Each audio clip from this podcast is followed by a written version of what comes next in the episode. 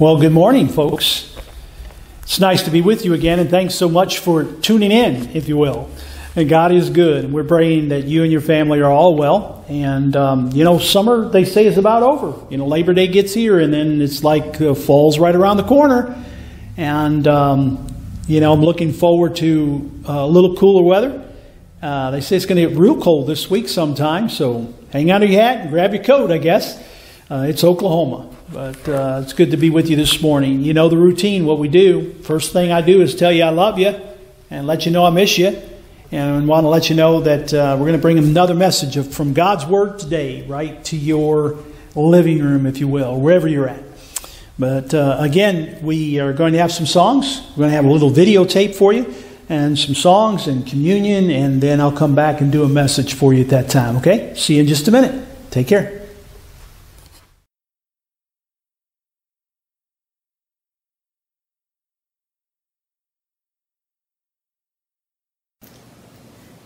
Good morning. I'm glad to be with you again this morning. Today, we're going to take just a few minutes to recognize our new sixth grade students since they will be making a transition from the children's ministry into the youth ministry. It's been just a pleasure and an honor to walk alongside their parents and to help them grow in their knowledge of the Lord and their love of the Lord. And we look forward to doing that even more as, as they progress through the youth ministry. So we've asked some of our current youth groupers to help us with a little video which will introduce each student and welcome them into the youth group. So without further ado, please welcome our new sixth grade student.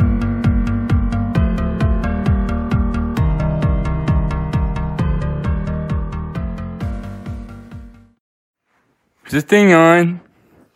Hey. Worth it. What are we doing? Our first new sixth grader is Mason Carasalis. Mason is the son of Justin and Ashley Carasalis, and he goes to school at Cash Middle School. Next, we have Mason's twin sister, Maya. Maya is the daughter of Justin and Ashley Carasalis. She also attends Cash Middle School. Avery Dunning is the daughter of Jeff Dunning and Kendra Dunning. She has completed her sixth grade at Tomlinson Middle School. Our next sixth grader is Cam Manning. Cam is the son of Brett and Lori Manning and is a student at MacArthur Middle School. Jeremiah Ross is the son of Kashia and Robert Ross. Jeremiah is attending school at Eisenhower Middle School. Our final new sixth grader is Addison Runyon. Addie is the daughter of Paul Runyon and Danica Runyon.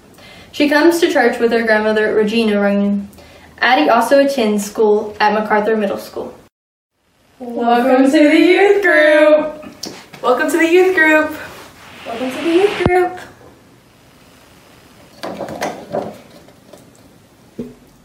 We're, glad, you're here. On Saturday, we handed out Bibles to our incoming sixth graders, and it was really a good time to get to know them. And I'm very excited to have these kids in the youth group, and especially to be able to partner uh, with the parents and get to know them and uh, walk through them in this uh, new journey of life.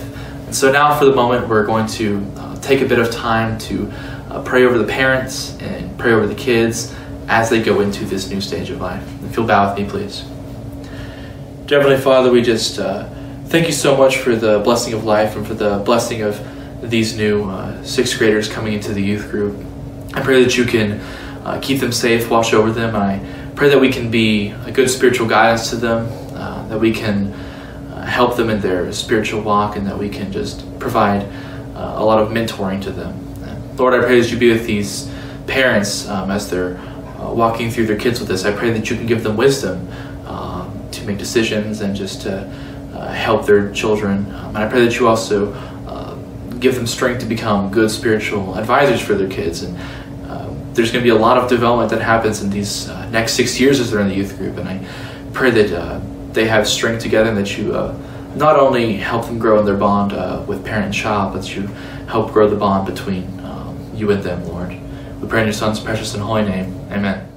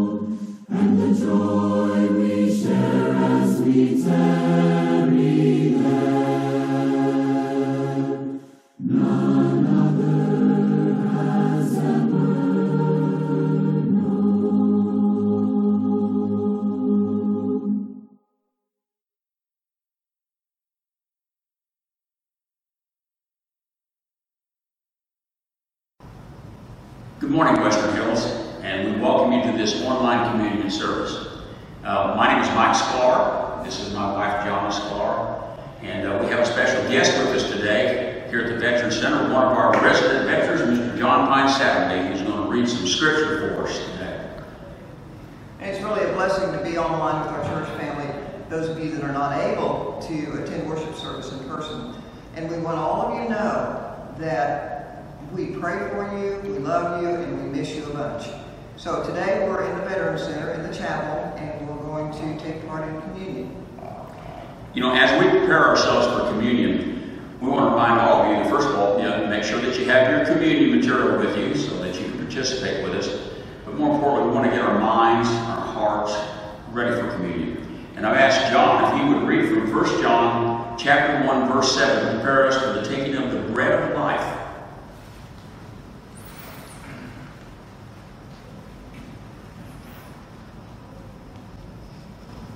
Good morning. A reading from 1 John chapter 1, verse 7. But if we walk in the light, and he is in the light, we have fellowship with one another. And the blood of Jesus, his Son, purifies us from all sin.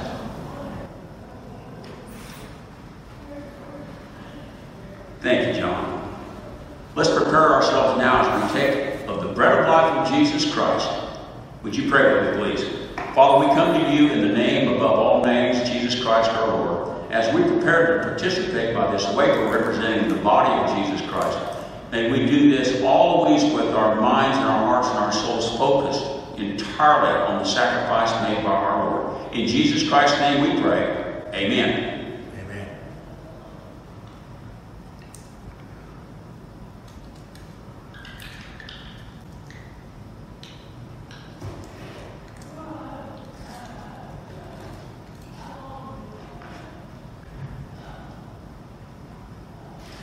As we prepare ourselves now for the taking of the juice representing the blood of Jesus Christ, again, we want to make sure that we do this in a manner that is pleasing to God. And so that our focus must always be on the sacrifice of Jesus Christ and the blood that was shed, as John said, for the forgiveness of all sins. I'm going to be reading from 1 Corinthians chapter 10, one verse only, verse 16.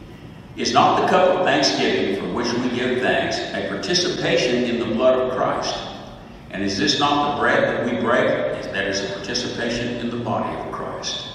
That's what we participate in, and it is also for the unity of the church, as John mentioned in 1 John 1, verse 7. So the unification that we have together in the body of Christ and the blood of Christ as we commune together in representation and remembrance of what Jesus has done. Would you pray with me, please? Father, again, we come before you with a humble heart and humble mind, preparing to take the blood of Christ Jesus for the forgiveness of our sins. In Jesus' name we pray. Amen.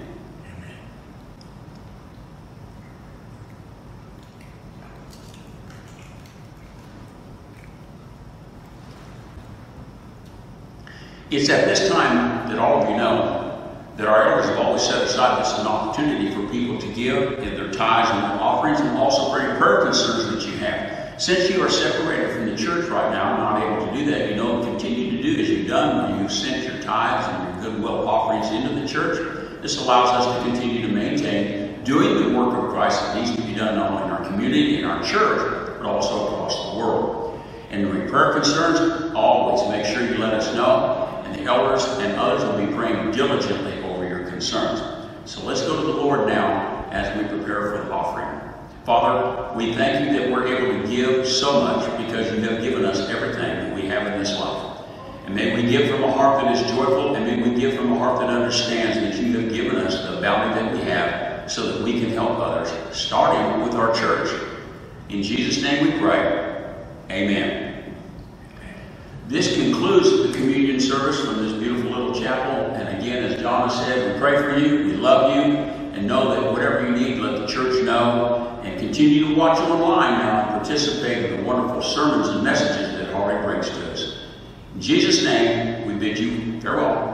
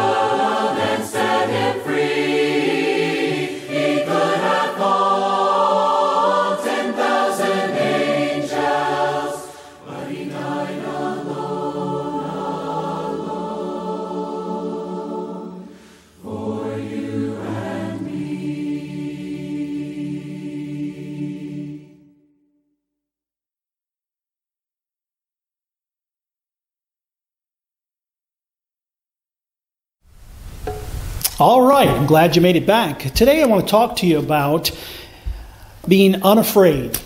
And so I put a question mark next to that. I just say, unafraid? Are you? Where are you at in all of that? With what's going on in the world today, how you doing with that? Are you afraid or unafraid? It's a good question, I think.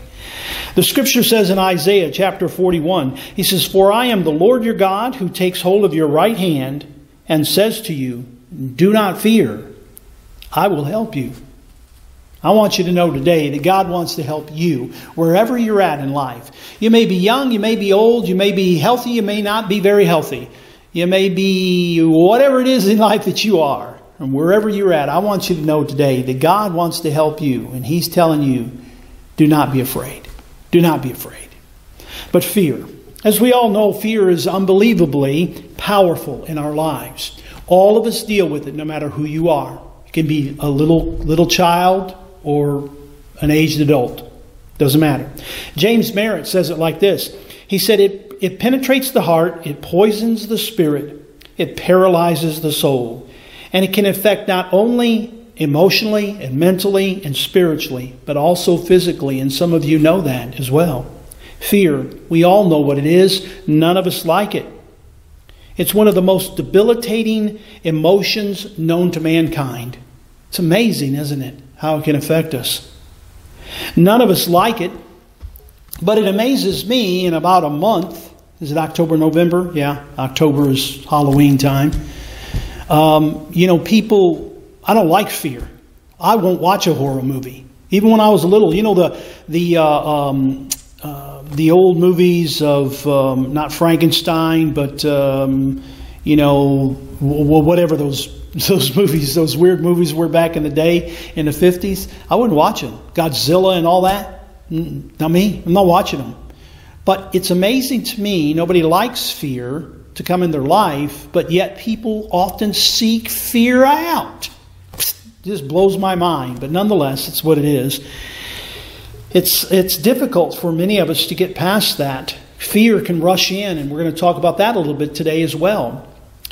The late, great Louis Armstrong um, once was asked by a lady to go down, a woman, he said, Go down and get me a bucket of water down at the pond. And so he rushes down there to the pond, pond, and the story goes that he got down there, and there he saw, he looked down and there, staring back at him were these two evil looking eyes that scared the bejeebers out of him. He threw down the bucket, he ran back to the house, to where which the woman simply said, Where's my bucket of water? Well, bucket of water, he said. I didn't get you no bucket of water, Annie Mae. There's a big old alligator down there in the pond, and I was scared to death of it. She said, Louis, let me tell you, that alligator's been down there for years and years. While that alligator's as just afraid as you as you are of it.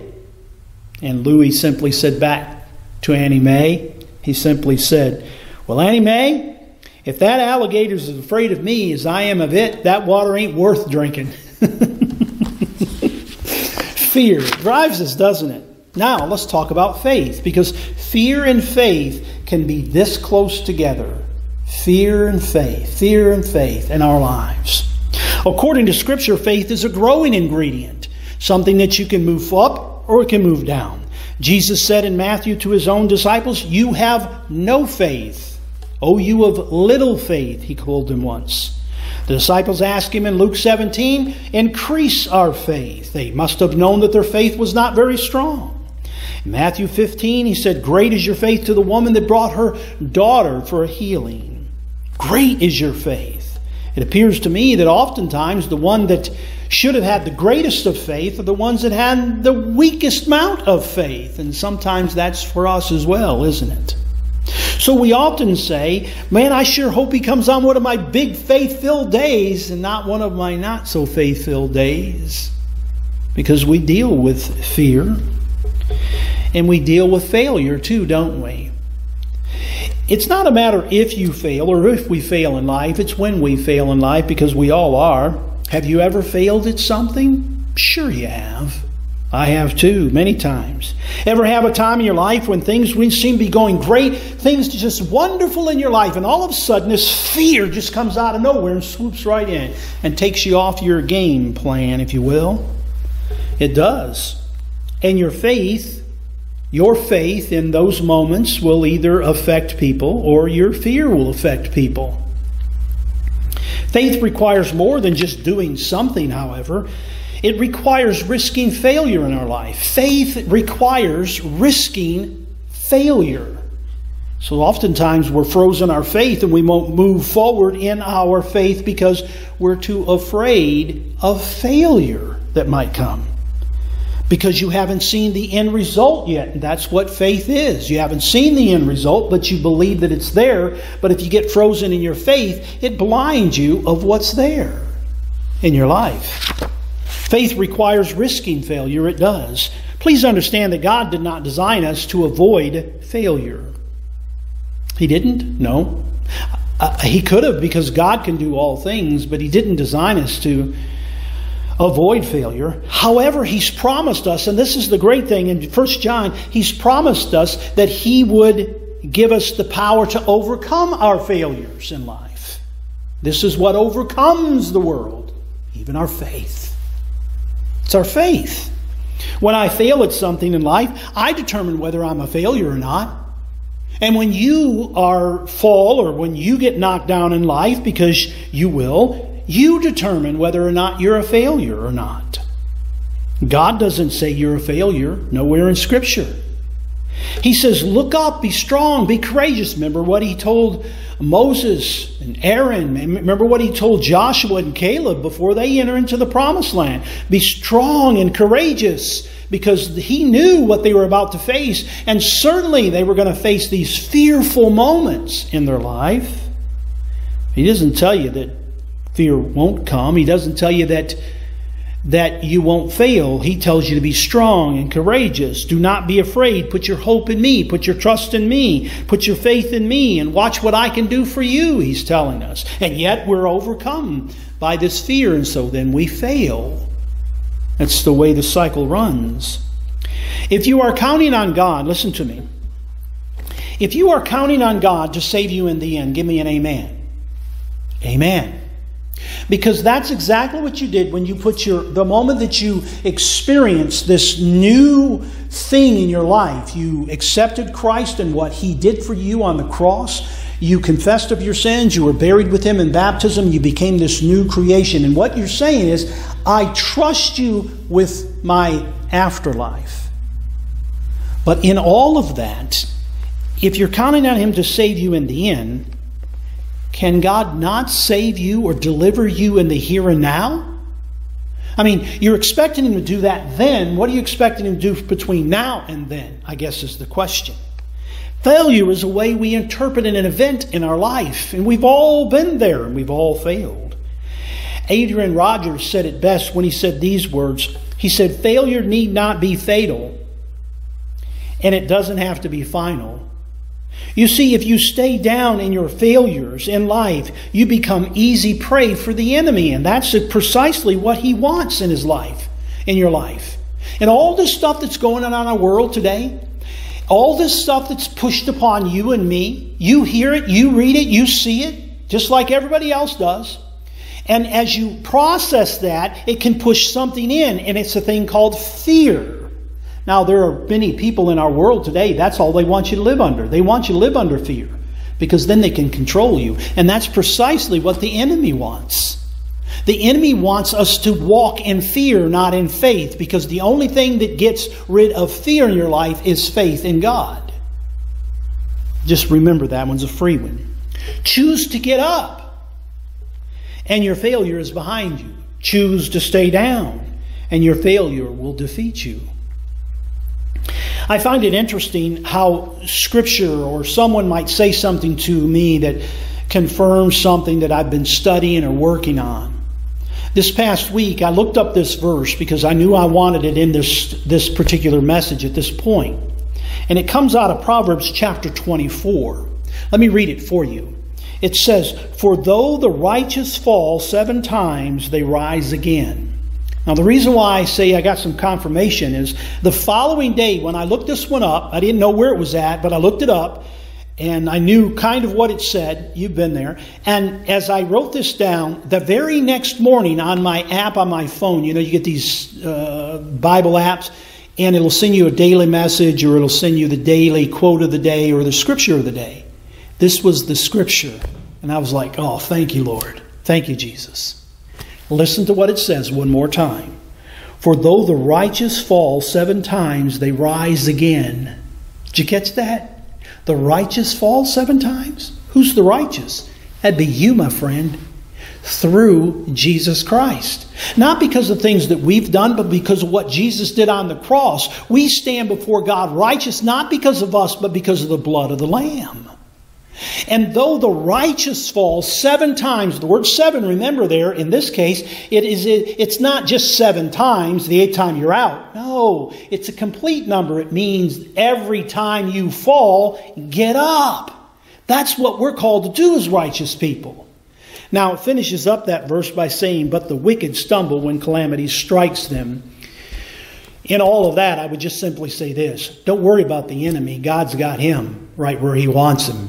He's going to take him out because he's promised he would. Don't worry about the enemy. Just can concentrate on just getting back up. So if fear's holding you, just get up. If you failed at other things in your life, don't go in the back. Don't go, go, don't go back. Remember what we talked about last week. Look up and get up. God's telling you today. Listen, I've discovered in life that in most cases, the people certainly, me included, what I fear long enough comes to pass. Now, we often say this. We say, well, what what I'm afraid of usually is something that never comes about. But if you dwell on it long enough, it becomes part of you. You can almost will it into your life. For instance, if you go around all day and say, man, it's going to have a bad day, it's going to be a bad day, it's going to be a bad day, it's going you know what? At the end of the day, when you go home, you're probably going to tell somebody, I had a terrible day today because you dwelt upon it. It became your focus, and then it drives you in that direction. Now, we all know the story of Job, and I, I, I, was just reading through different things this week, and this one came up, and I wanted to share it with you. We all know the story of Job and the horrible, the terrible things that happened to his family and his, his wife's dealing and, and his friends and how they let him down and all those things. It's a long story. But in chapter 3, Job's solid. He's solid as a rock. But do you know what he said in chapter 3? Verse number 25, he said, What I feared has come upon me. What I dreaded has happened to me. One translation says, What I fear most overtakes me. What I dread happens to me. Isn't that something? It's the thing that you focus on enough. You just keep willing it into your life, and before you know it, that's the very thing that comes about. God tells us that we are His children. Amen? God tells us that we as Christians can defeat the fear if our vision, our vision is beyond the object that we see. That's what faith is. It's beyond the object of what you see. This is what I see, but I want to our vision has to be here. It has to be beyond what the object is. That's faith in your life and mine. 2 Corinthians chapter 5, it says, For we walk by faith, not by sight. That's easier said than done, isn't it? Because we normally just walk by sight and then we add a little bit of faith. But let me tell you this faith is your x ray vision eyes. Look at it as your faith is, is an x ray. It's pushing through what you see to what God has promised. That's a good one. If that's not true, then Hebrews chapter 11 can't be true, but it is true. Now, faith is the substance of things hoped for and the evidence of things not seen. I haven't seen it yet, but through all of that, I have faith in it, that it's there. And God wants to grow your faith. That's good news. God wants to grow your faith. Every day you get up, God wants to say, I want to increase your faith. I want, to, I want your faith to be a little stronger in me so that you can get from where you are across the finish line, not to crawl across the finish line. I don't want to be one that's just drug across the finish line or barely makes it and collapses across the finish line. I want to be victorious, running across the finish line with my hands held high, saying, In the name of Jesus, I win the victory. Amen? Amen. I like what Sir Edmund Hillary wrote once he said that he had made several attempts to scale the uh, Mount Everest, and he failed miserably on many occasions, he said. But one of the times that he failed, he said, I stood at the base of that giant mountain and I said these words. He said, I shook my fist at the mountain and I said, I'll defeat you yet because you're as big as you ever will be, but I'm still growing. And I want you to know today that God wants to grow you up in your faith so that you can face the fear and not walk in fear at all in your life. There is a risk in many things in our life, is there not? I don't have to tell you that, but I'm going to anyway. There's a risk of fear in many things in your life. I mean, choosing a career, it's a risk. Where you're going to live in life, it's a risk. Where you're going to go to college, it's a risk. Choosing a mate, now that's a risk. going back to school is a risk. You don't really know how things are going to turn out. You hope they turn out, but you're not sure. It's a risk. And because of that risk, watch this, and because of that risk, many times people allow fear to keep them from taking a risk. I'm just going to stay right here. I'm not going to move left or right. I'm just going to stay right here because I'm okay. Well, that keeps you from moving forward with God. And when we begin to stop being willing to take the risk, we stop believing for something better in our lives. We just settle. God reminds us that if you want to please Him, you have to take the risk. How do we know that? It tells us in Hebrews chapter 11. Watch. And without faith, it's impossible to please God. If you have faith, it's in something over here, not here. That means I got to take a step forward in my faith. Without faith, it's impossible to please God. But he goes on to say, because anyone who comes to him, and you have, must believe that he exists and he rewards those earnestly that earnestly seek him. My rewards, your rewards, are on the other side of your faith. Rewards are on the other side of the faith. They're there. God said they're there for your taking, my taking. What we have to do is take the risk sometimes and step out in faith out of the boat as Peter did to receive what God would have us to receive. Following Christ is a commitment of faith, and it carries with it a backpack of blessings. But within that backpack, I want to remind you, there are risks that must be taken. Again, faith doesn't guarantee the outcome that you hope for. Did you catch that? Faith does not guarantee the outcome you hope for. It accepts the outcome with the understanding that God knows what is best for me. God's in control and He knows what's best for my life. Let me give you an example of that. In John chapter 14, Jesus said, This is His ascension back to heaven, but He said, I go to prepare a place for you. And if I go to prepare a place for you, I'll come back and receive you unto myself, that where I am, there you might be also. Probably off a little bit there, but you catch it. So God, Christ Himself, has ascended to heaven, and there He says He's preparing a place for you and for me. And man, that's a big amen right there. So here's the question Do you think that He knows better than you do of what we need in heaven? Well, the answer, of course, is yes. Listen, you're not going to get to heaven and say to, say to God or to, to, to, to, Jesus, you know, I don't like the way you arranged furniture in here. You move the couch over there. We need a, you know, we need a fireplace over here, and I need a 12 car garage over here. You're not going to tell that to him. So if he, listen to this, if you think that he knows better for you what's better for you and me in heaven, then don't you think that he knows what is better for you here on earth? Sure, he does. Let me give you an example. What's better, for you to be lost or to be saved? Well, of course, it's to be saved. Well, that's true. And it only happens through Jesus Christ. See, He knows you're lost, so He gives His Son so that you and I could be saved. He knows what's better for you. He doesn't want you to be lost. Nobody. So He gives His Son so you can be saved. And only through Jesus can you be saved. Are you saved? Accept Jesus and his offer, and you'll be saved. God wants what's best for you.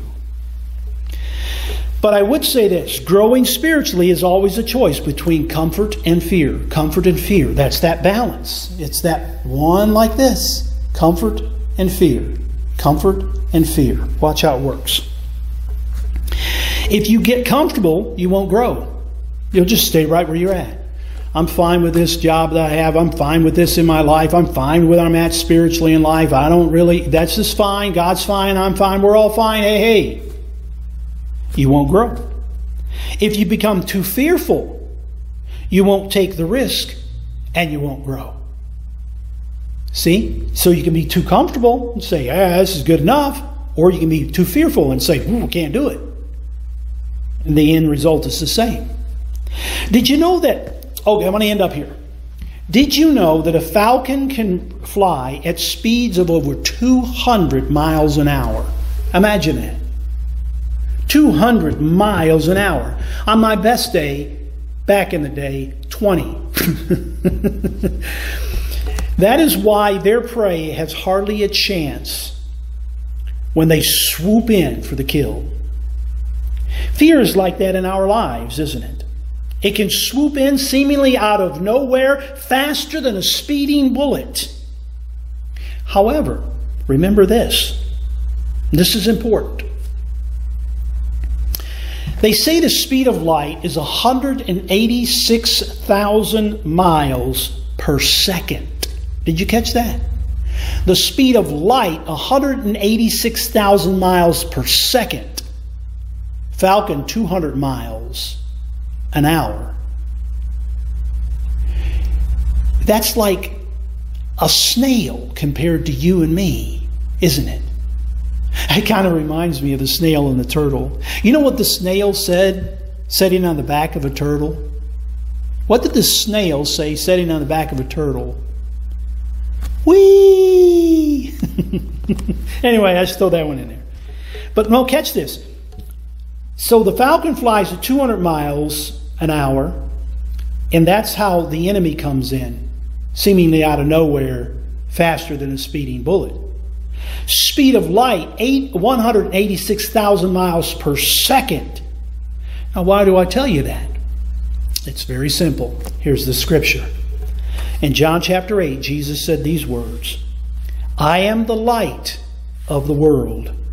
Whoever, that can be you, whoever follows me will never walk in darkness, but will have the light of life.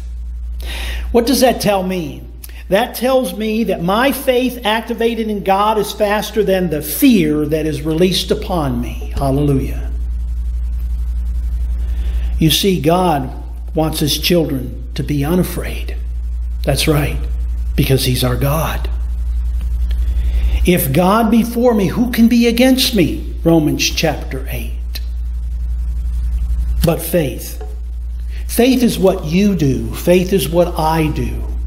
You get to do yours, I get to do mine. I can't get my mom and daddy's, and you can't get your grandma and grandpa's. You got to do your faith, and I got to do my faith. God sees the end result of your faith. He sees you saved. He sees you healed. He sees you moving forward in life. He sees you successful in your walk with Him. He just wants you to have faith in what He knows awaits all of us unafraid. Unafraid? I sure hope so. Let's pray. Father God, thank you so much for your word. Thank you so much for being the light in this old dark world. And in this dark world, Father, when we roll around in it enough, we realize how dark it is. And in that darkness, we become very fearful. Oh, but Father, you are the light of the world. Light up our lives, Father. May we run to you in this dark time of our lives. And as we run to you, Father, may it be a sign of our faith in you so that we know great things are yet to come because you are our God and you love us. Bless this church family, our church family, Father. We love them so much. Father, and during these trying times in our world, we're just asking that people will begin to turn their eyes to Jesus, the author and the perfecter of our faith. Oh, Father, help us as Christians to be and to be that light that shines for the world to see, that they don't have to walk in fear, that they can too come to the light that will save them from this dark world. Father, help us. Forgive us when we fail you, but help us to walk by faith and not by sight, as you've called us to do. In Jesus' holy name we pray. Amen and amen. God bless you, my friend. It's great to see you and great to be with you this week, and hope to see you soon. Take care, and God bless. Bye bye.